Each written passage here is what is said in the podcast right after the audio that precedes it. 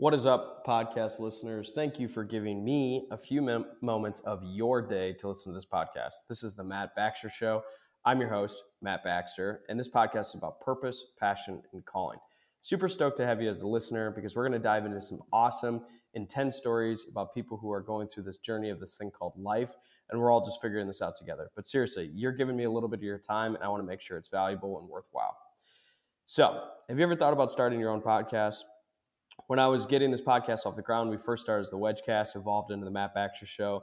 There was a lot of questions that we had, like how do I record an episode? How do I get my show into all the different places like Spotify, Apple Music, Anchor, Zencastr, all these different places? And yet it just seemed very, very complicated. But the simple thing for us as we began to navigate the waters is the answer to every single one of these questions questions, excuse me, was really simple. It's Anchor. Anchor is a one-stop shop for recording, hosting, distributing your podcast. Best of all, it's 100% free. Yeah, free. And it's ridiculously easy to use. And now Anchor can match you with great sponsors who want to advertise in your podcast. That means you can get paid podcast right away. In fact, that's what I'm doing right now. Yeah, making money. Okay, it's sweet. It's easy. It's not a big cheap plug on an ad, but it's just simple and easy to use. So for us, it's one of the best parts about it is we can do it entirely remote or in studio. So you can record. You've got that really, really high, you know, high in the sky person that you're going to have as a guest on your podcast. You got to do it remote. Anchor is easy to use. You got people who are willing to come to your studio, your house, your office, wherever you're recording it. Boom, Anchor. Love it. Simple, easy, simple, and easy to use. So if you ever want to start a podcast, make money doing it, go to anchor.fm slash start. Join me in the diverse community of podcasters already using Anchor. That's anchor.fm slash start. Can't wait to hear your podcast.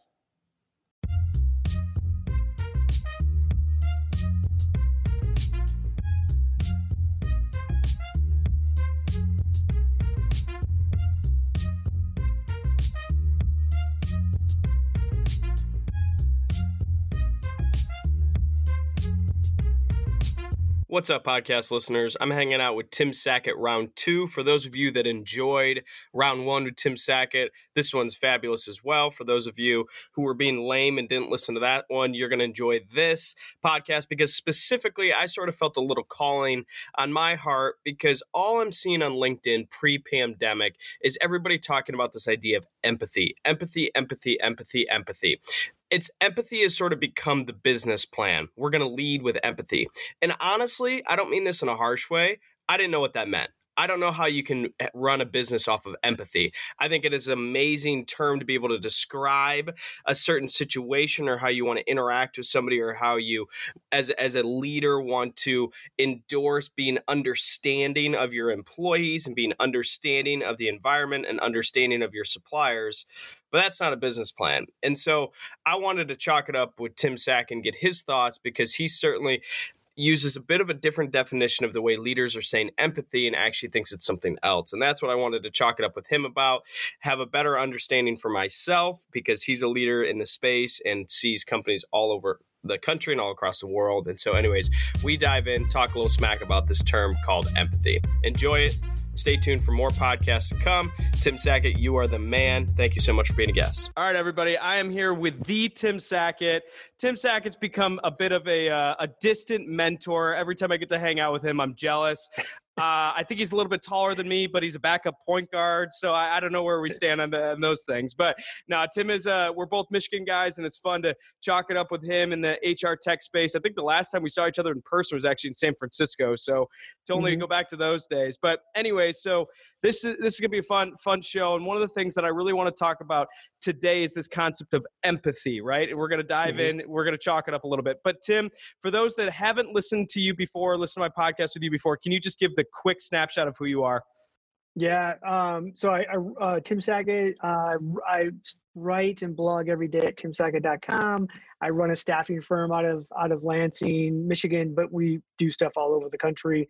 Uh, senior faculty member on in the Josh Bersin Academy, and I tend to get around the internet a lot uh, in a very professional way, not like in a porn way or anything like that. But I was about uh, to say, when you first say it like that, that's not a good look. All right, love that. So the reason, the inspiration behind this is we were uh, Tim was the keynote speaker on a panel that I was on. he brought up this concept of empathy, and so what I want to start with is just the Google definition of empathy, and then we'll mm-hmm. backtrack mm-hmm. to why I felt the need to have this conversation. So the literally when you Google empathy, you get the ability to understand and share the feelings of another. The concept of walk a mile in somebody else's shoes. One mm-hmm. thing from that I have seen time and time again is this concept of people talking about we want to be empathetic to our employees as managers, we want to be empathetic and understanding of what they have going on. As business leaders, we want to be empathetic and understand. I think that's amazing.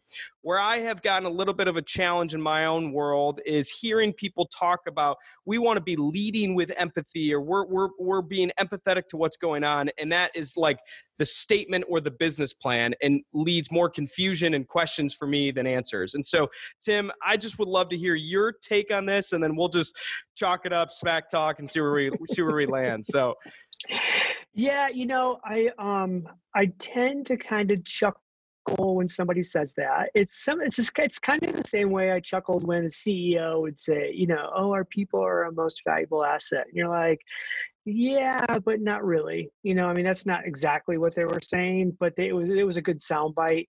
I think what happened is people um, misunderstood the definition of empathy versus compassion. Um, empathy really is a poor um, kind of way to make decisions um, from a business standpoint. It is it, having empathy isn't a solution to a problem, right? Um, in terms of a business leadership kind of way. Um, and so it's one of those nice things to say is like, oh yes, we're a very empathetic organization. I think what you want to say is, and like I think there's a book out there called um, Against Empathy, right? And it's the the professor is Paul Bloom that wrote it, and um, it was kind of controversial when it came out a few years ago, um, primarily because he was making a case for rational compassion, which I think is really what these leaders are saying, these executives, which is, I care about you as a person, I truly do. I would never want anything bad to happen to you. Also, understandably, though, I really have a bigger umbrella of compassion that I have to worry about because I can't have empathy for every single employee the way and also have it for the organization. It doesn't work that way, right? Because if I was truly empathetic and then you were going through a bad situation, I would do everything to help you in your situation alone, which could be even that I would cost the company and every employee their job just to help you. That's being empathetic being compassionate is saying, I understand what you're going through, and we're going to do as much as we can to a point where I don't hurt the whole, right? And so I think that's where this misalignment happens.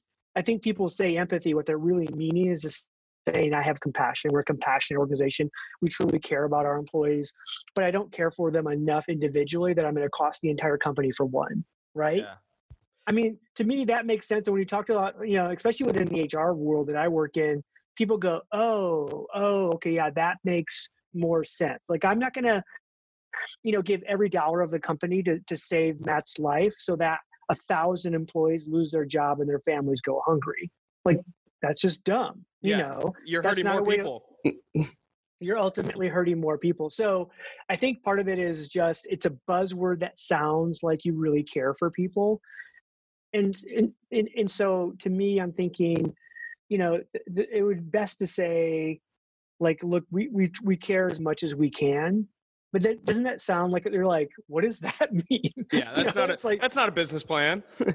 um, but I, I, don't. I think people are uncomfortable, like in the reality of of actually stating the obvious, and so we do like the marketing speak. You know, I'll do anything, you know, to help our employees. And like in, you know, we hear these leaders say that, but we we we know the reality when push comes to shove they're the one pushing over an old lady in the supermarket to get that last roll of toilet paper like it's just you know i mean and i think the pandemic has kind of uncovered a lot of uh, you know kind of taken the veil off a lot of this stuff and we we get that now right where you know you have these people coming out and you're like wait a minute you you know you said you know we lead with empathy it's in our mission statement and yet we just had to lay off 90% of the you know our employees you know it's like yeah it turns out you know we got to save the company you know the uh, the so I got to ask, and then so I have been in the the business world for call. I, have been doing business with called for 10 years, but when I really boil it down, I have been interacting with, uh, going to conferences, company cultures, dealing in HR for let's call it two years, and I would even say that's on the higher end. So I'm curious, like from a leader's perspective, do we just go through these cyclical transitions of what's the hot topic word? So like the one that I, I mean, leading with empathy or whether it's compassion is where things go, and then people are going to find why that's a bad idea, and then the new ones are going to come out. Is that just like how things work? Is it just one onto the next one onto the next one until we finally realize that that doesn't work as well as we thought? How do, I mean, I don't know how, I, I think you're what, 27 years old. So you've only been around for five years or whatever that is, but like what, walk me through that. Yeah. Like uh, you're kind of giving the dirty little secret away for consultants, right? Like that's the entire consulting world is going from one, you know, kind of hot topic to the next. Um, you know, and, and we see that on the speaker circuit as well as like, oh, it's, you know, and I always like tease like Kevin Grossman's a really good, great guy, and I think he's done, I mean, more in the world to increase candidate experience than anybody else, right? But I would tease him early on about candidate experience being made up, and it was. I mean, there, it was made up, right? And we figured out oh, it's it's super important that we treat candidates great. Well, if you have ultra low unemployment, everyone's bought in, and all of a sudden you go to ultra high employment on, you know, and all of a sudden people are kind of like, yeah, you know, uh, screw the screw those candidates, right? Like, I I can I can piss a few off. It doesn't matter. Now we hope we learn something, right, from the Great Recession to now. We actually would treat people better, but I mean, we this happens, right? Like we just go from one to the next. So what's this next one? I can tell you right now, coming out of the pandemic and taking a look at the next 12 to 24 months, there's going to be a huge focus on performance driven cultures right? Now what's the name somebody will come up with? So it doesn't sound like you know that we're, we're actually beating the shit out of people to get more results. I don't know. I haven't made it up yet but when i do we're just waiting for you yeah. T- tagline of tim sackett that's his. Yeah. This is uh, leading with compassionate results right? Like what the hell yeah, exactly, exactly. They're they're emotionally these were you know well vested emotional results. So the the concept that I actually I, I just thought about about this on the on the empathy side of things. One thing that I really don't understand about like kind of poking holes through the logic of we're leading through empathy is the crosswinds of everybody talking about we want to be a organization that brings in such different perspectives and different uh, backgrounds and we want to have you know fantastic lovely i full supporter of that but how can you truly be empathetic with Tim? I have no idea what you've walked through. And quite frankly, I'm never going to, and I don't really care to at the depths of the core, but I care to hear you and, and, and learn about what you care about. That to me seems empathetic but completely crosses against what actually empathy is. And so I don't understand how leading with empathy can be a thing when you have a truly diverse workforce in the best of possible ways. Can those two like challenge my logic here because it, it, it's it's confusing. It, it's frustrating to me how those two things can be on the same mission statement. No, I, I mean I, I think it's a it's a it's a truly rare leader that can that can say those kinds of things and back it up, right? Um, I in our we take a look at our our t- the talent acquisition world um, of technology, so the TA tech world.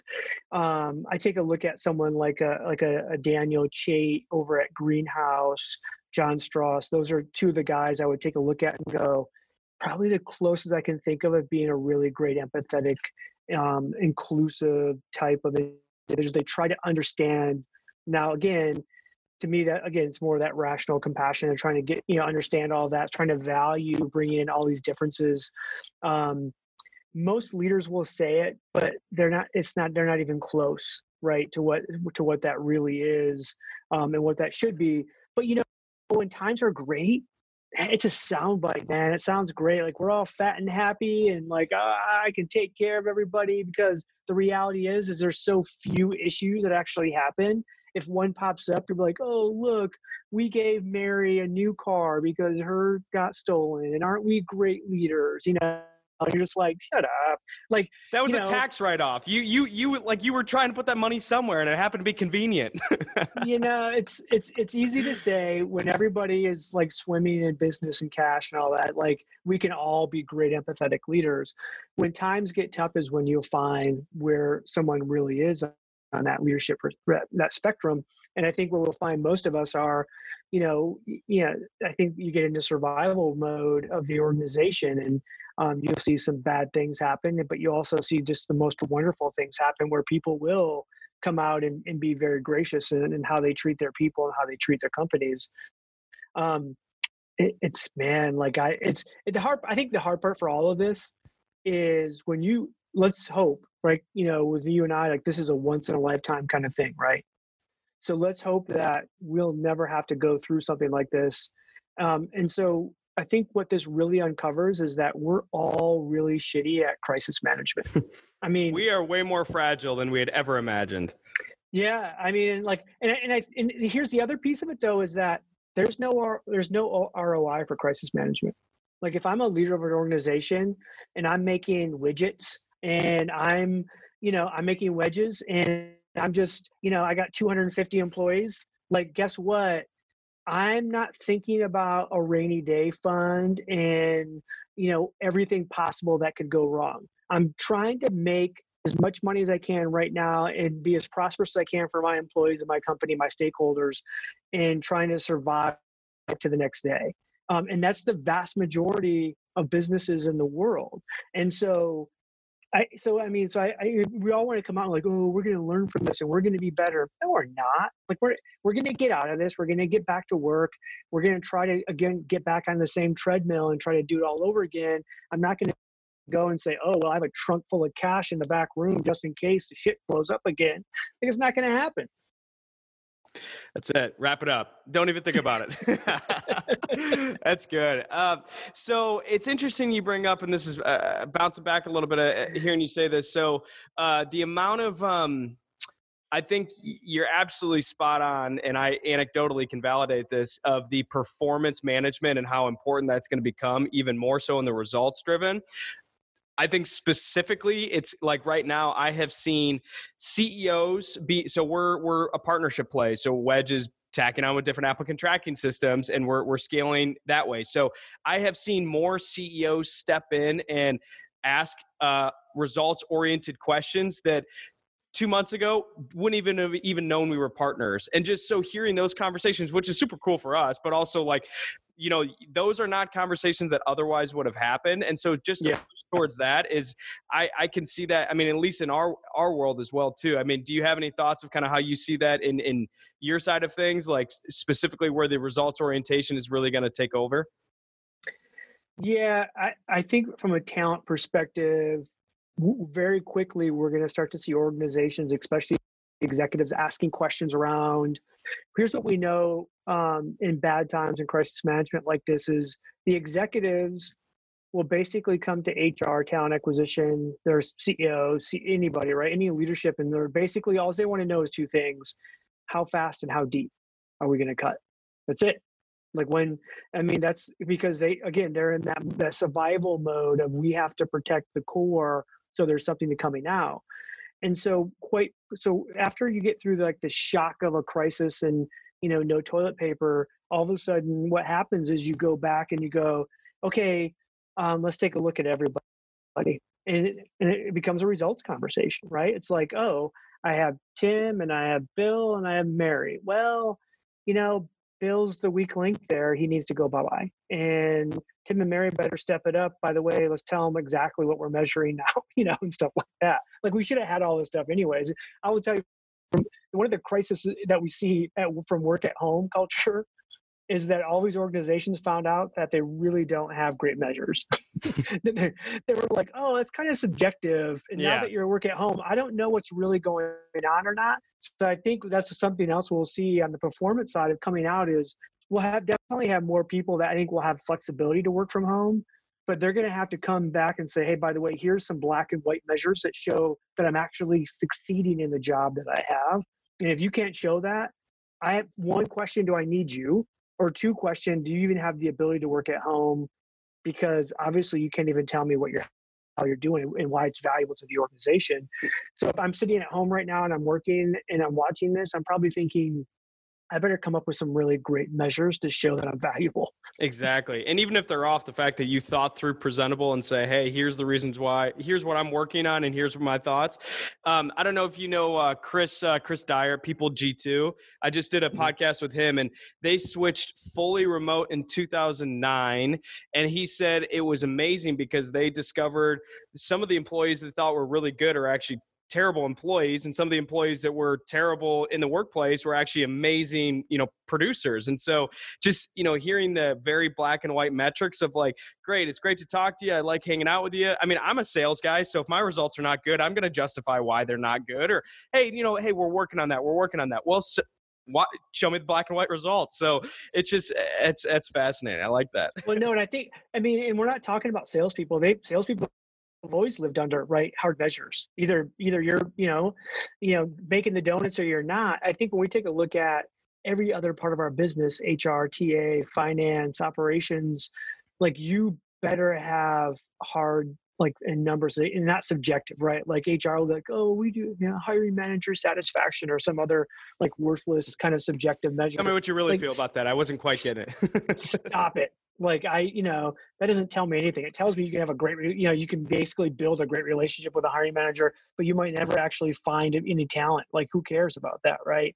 So i do think we get we'll get harder faster into some really deep metrics um, you know from that standpoint i you know I, am not a big believer that the the country or the world's going to start it's going to like 70% of us are going to work from home now because i'll tell you i think most people don't actually like working from home are you in your um, office right now I am. I'm I, in my I'm in my office right now too. I mean, same, and I'm a remote company, so it's the same logic. People are going to go in. People people want to be around. I I totally agree with that.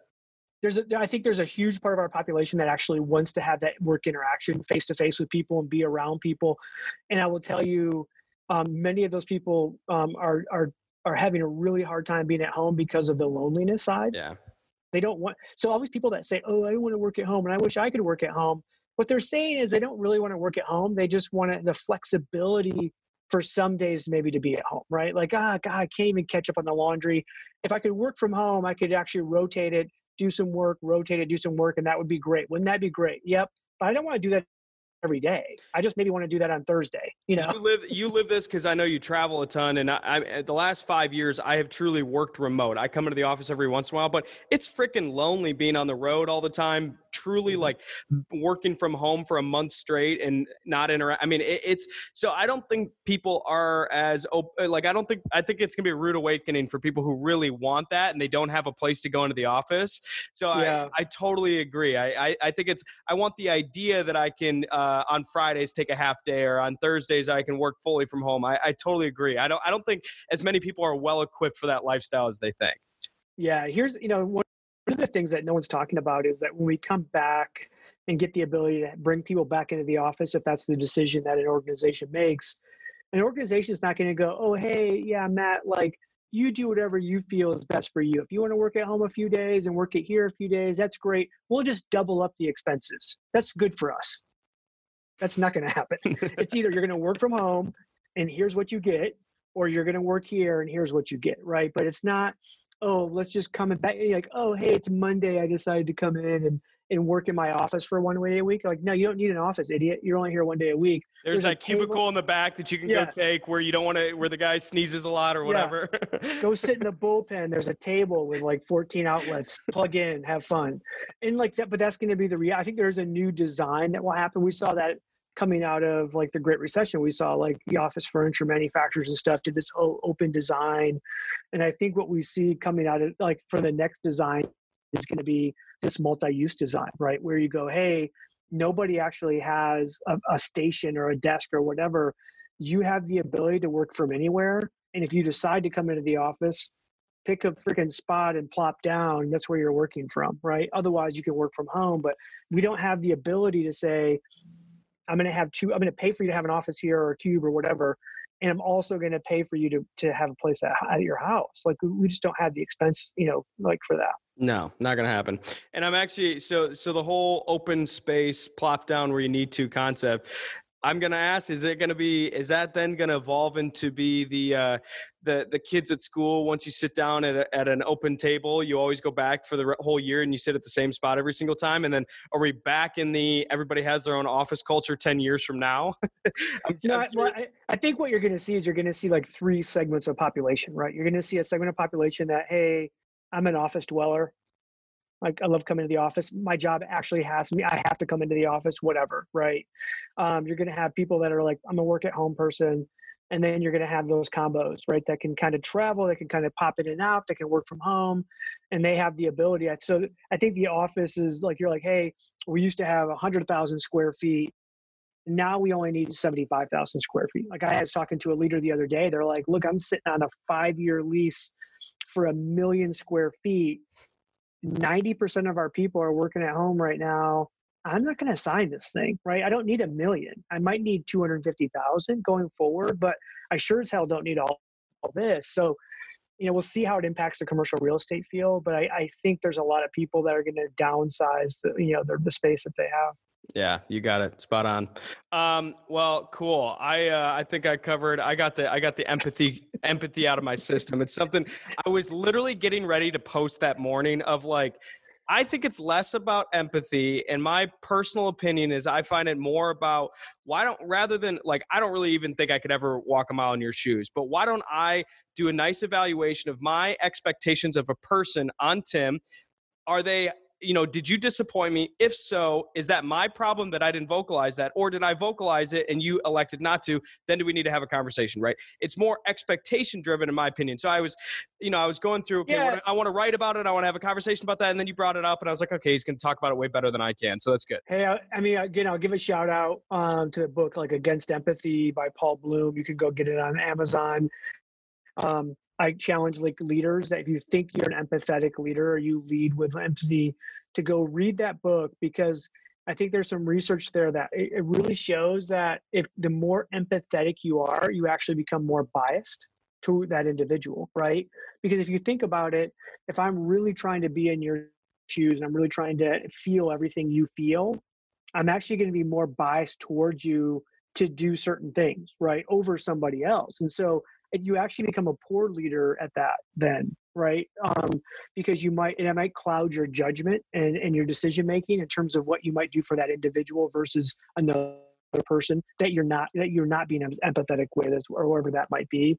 So again like it's it's a fascinating concept. And again i'm not going to crap on anybody for saying like hey i want to lead with empathy or whatever. Good for you. Like you know hey if it it's nice if I mean, people it's a good thing. It's not. It's not. It's not. Not bad. a bad thing. It's just not, not a, business thing. plan. it's not a business plan, um, and it doesn't drive. Yeah, um, but I, and again, in good times when like you have like, what are you going to talk about? It's like ah, we could, you know, basically, you know, shoot puppies out in the driveway. We're still going to make money. Like, what do you lead with with culture, right? Like you have to figure out something. And I think, like you said, like there's this cyclical nature of we try to create whatever that next thing is going to be. So I, am I'm, I'm interested to see what it what it is. we'll we'll we'll hash it out next time we're in San Francisco or figure it out. So love that. Well, Tim, is there anything else you want to add? No, yeah. If you guys want to read more about you know my ramblings, you know timsackett.com, check it out. It's good stuff. Cool, Tim. Thank you. See you later.